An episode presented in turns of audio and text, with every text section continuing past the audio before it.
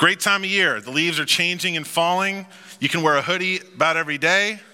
All the YouTube barbecue channels that I love to watch are all doing turkeys to get you ready for Thanksgiving.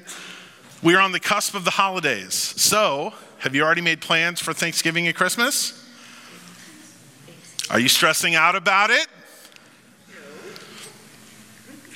Do you already have hurt feelings in your family somewhere in that chain because of decisions that were or were not made? This is getting more rhetorical, isn't it? It's an annual tradition unlike any other, isn't it? Figuring out what you're going to do these last few months of the year. When I meet with couples before they get married, one of the subjects I always want to bring up and ask them about is the holidays. And they'll say, Oh, well, we're not worried about that. And I say, You will be. you will be. With the holidays come a lot of uh, interactions and expectations around family. And so, to get you prepped, we're going to have a three week sermon series called Generation to Generation. The Bible is in many ways a story about families from the many genealogies uh, that we can read uh, to the use of familial terms almost on every page of the Bible. But Scripture doesn't always paint a pretty picture of family because Scripture deals with reality. So, in this series, we'll explore how much of who we are is shaped by our family of origin and how we can do our part to contribute toward being a healthy family. Over and over again in the Bible is a narrative with family at the center, triumphs and failures, expansion or contraction, function and dysfunction. Check out some of these word recurrences in, in Scripture. I won't read all of these to you, but here you can see a, a lot of different familial language and their recurrence in both the Old and New Testament. So, family is mentioned 514 times, the word in Hebrew in the Old Testament, and then in Greek 29 times in the New Testament. Look at how often the word son is used 2,218 times in the Old Testament. If you're familiar with some of the Old Testament literature, you may understand or think back to those genealogies, these long list of names son of, son of, son of. And you can see how important lineage was, especially in the Old Testament. And then in the New Testament, the word son is often used in, in reference to Jesus. The word father used over and over again. So you can, you can see how those are kind of distributed. Central to Jesus' message, to his entire mission, was the embodiment of a mutual loving relationship between parent and child as the image of God relating to us. Family is at the center of the gospel. Jesus himself was born into an earthly family. When and where this happened affected his life, it shaped it. Who his family was impacted his life. So, what I hope we'll discover as we study God's word together is that we all inherit patterns from our family. And we can take what's helpful and break what's not. In the book of Mark, Jesus is in the middle of uh, seemingly a marathon teaching and, and traveling and healing people. In chapters one through eight, the author presents a chain of events where Jesus is interacting with crowds and healing people. Mark is one of the four biographies of Jesus called the Gospels, and that's a word that simply means good news. So let's see what it says today. This is from Mark 3, verse 20.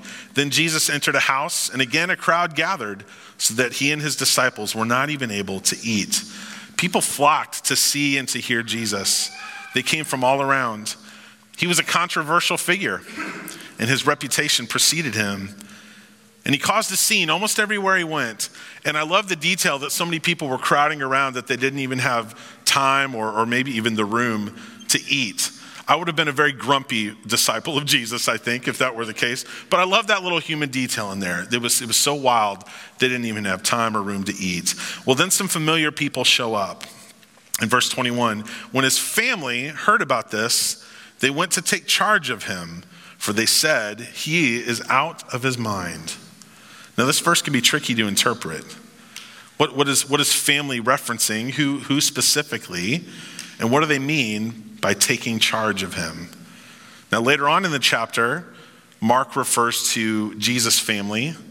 And then in verse, uh, let's see, three of chapter six, we read, Isn't this Mary's son and the brother of James, Joseph, Judas, and Simon? Aren't his sisters here with us? So it's referencing Jesus' family, including a couple names.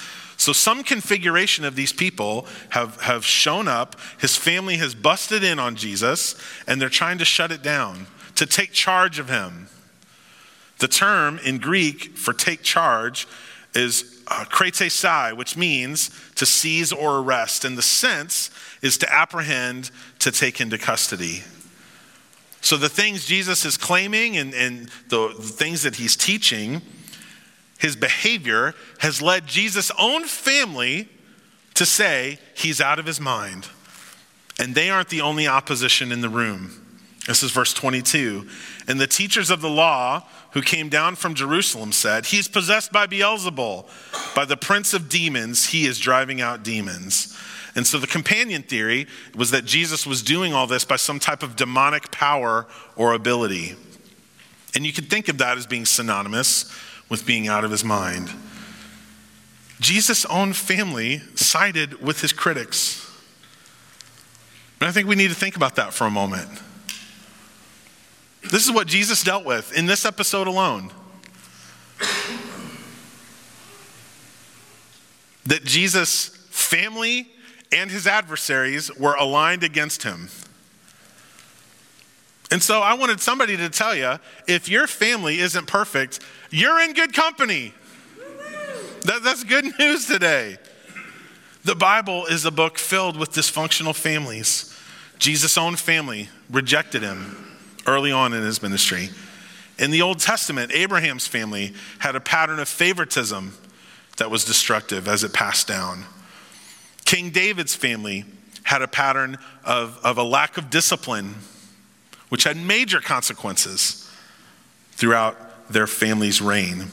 We can make a long list of generational patterns that went on through the years that we see in Scripture, and we can also think to some of those in our own lives. Now, this is not an easy thing to do. Today, we may be kind of peeking under some rocks that you may not have thought about looking under when you woke up this morning. But this is an aspect of family systems theory and psychology that, that generational patterns are passed down from one to the next. And so I'd invite you to consider, kind of on a positive end, what patterns have you inherited from your family of origin that are helpful and instructive? I want to actually give you a couple moments to think about this.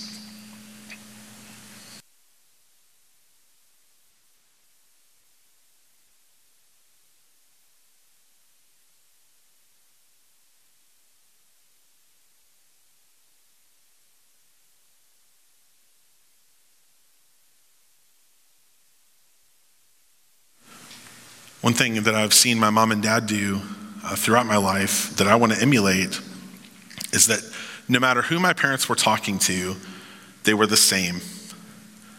And what I mean by that is they, they didn't try to change their behavior based on how prestigious this person they were interacting with was. Uh, they, they, they enacted that everyone deserved their full attention and everyone deserves to be treated uh, the same because everyone's equally important. That's something that I want to emulate in my life. I hope to be somebody like that. Now, on the other end of the spectrum, what patterns have you inherited from your family of origin that are not helpful and have been destructive?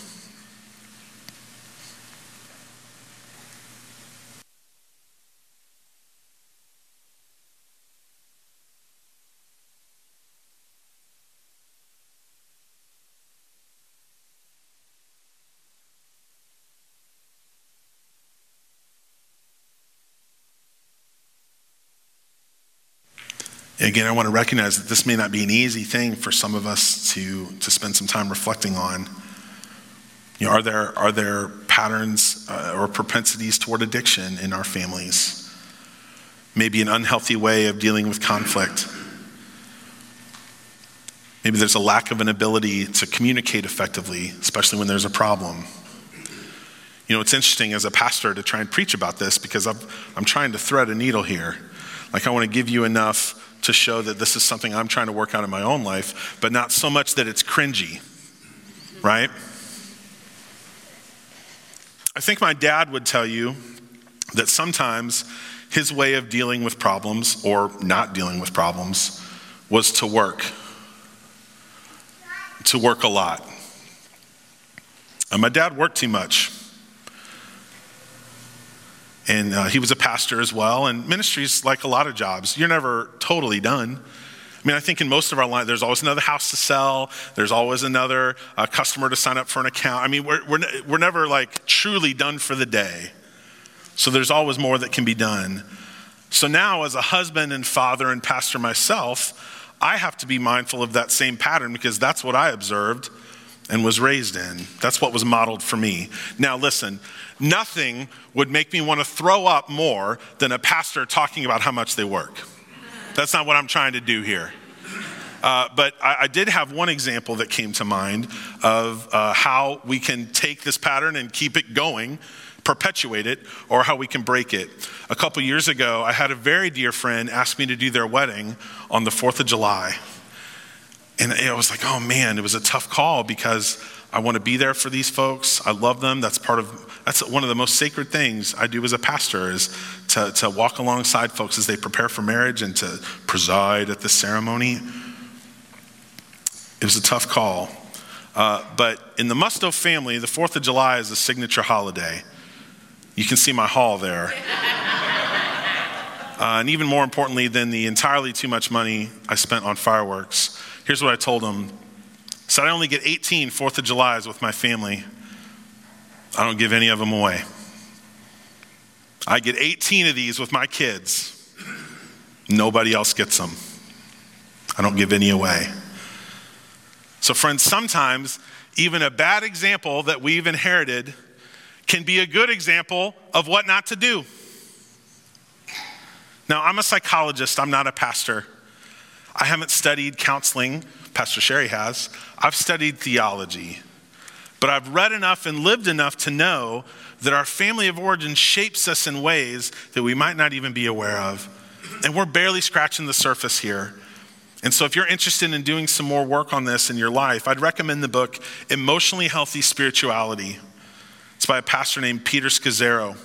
And he really digs into the power of our families of origin and how we can break sinful patterns that we've inherited. And that was ultimately Christ's mission to break the pattern of human sinfulness as our Savior. You may or, not be, may or may not be familiar with the Bible's many genealogies, these lists of family lines. In the book of Matthew, we see the genealogy of Jesus, and this was meant to communicate something to us the family tree of Jesus, and it has some interesting inclusions, some interesting features. This is from the first chapter of Matthew. Judah, the father of Perez and Zerah, whose mother was Tamar. Salmon, the father of Boaz, whose mother was Rahab. Boaz, the father of Obed, whose mother was Ruth. And Jesse, the father of King David. David was the father of Solomon, whose mother had been Uriah's wife. And I put in parentheses there, Bathsheba.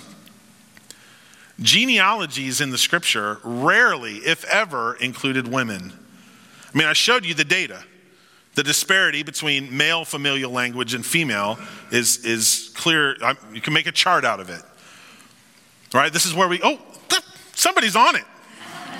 This is, this is uh, where we get all the recurrences of father and son. So many of them are in these genealogies, especially in the Old Testament. And so in the book of Matthew, we have four scandalous inclusions, four women who, in many ways, were victims of their time. Tamar and Ruth, they were foreigners, they weren't from the tribes of Israel. Rahab, a prostitute. Bathsheba, the widowed wife of King David in his sin. This was Jesus' family history, along with the other sermon full of content I could have given you of all the ways the men in that line screwed up too.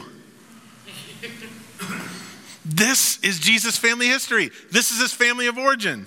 My favorite author, Eugene Peterson, said this Anybody can get into the family. That's the good news.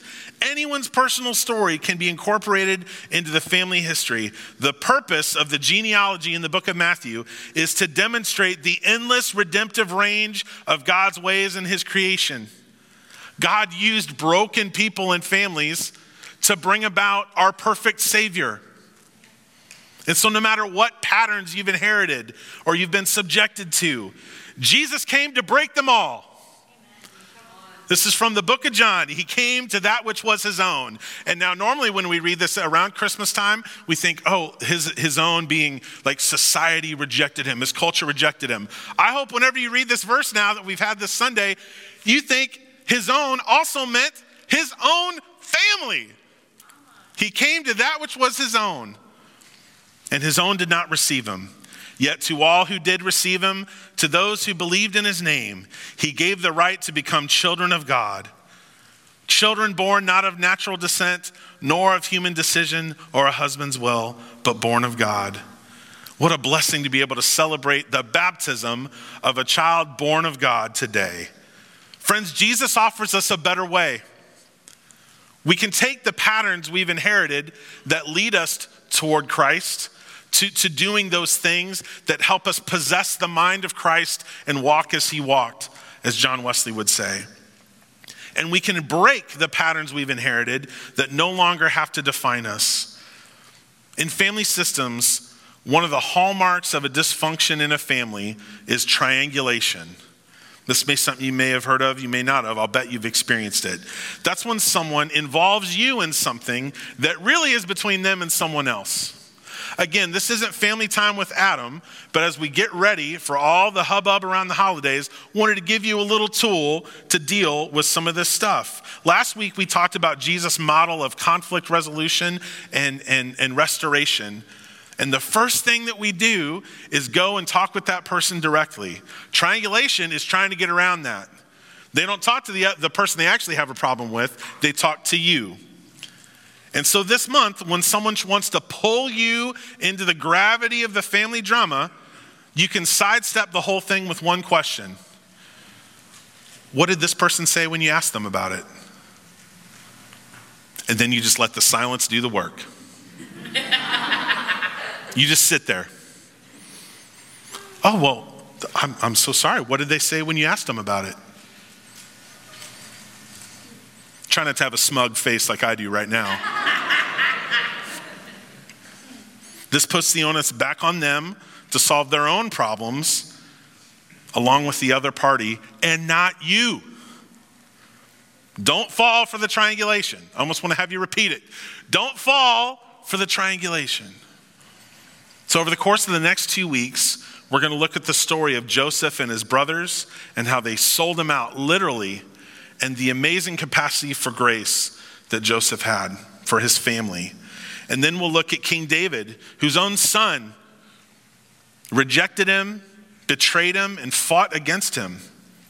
And we'll discuss forgiveness and reconciliation in our families. Early on in Jesus' ministry, his own family rejected him. Now, his brother James went on to write the book of James, so they came around. But, friends, the Bible is a collection of one family failure after another.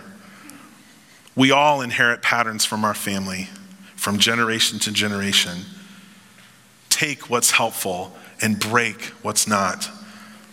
That's what Jesus came to do, to break the pattern of human sin. So, no matter what our family of origin, through Christ, we are adopted as God's sons and daughters. And everybody said, Amen. Amen.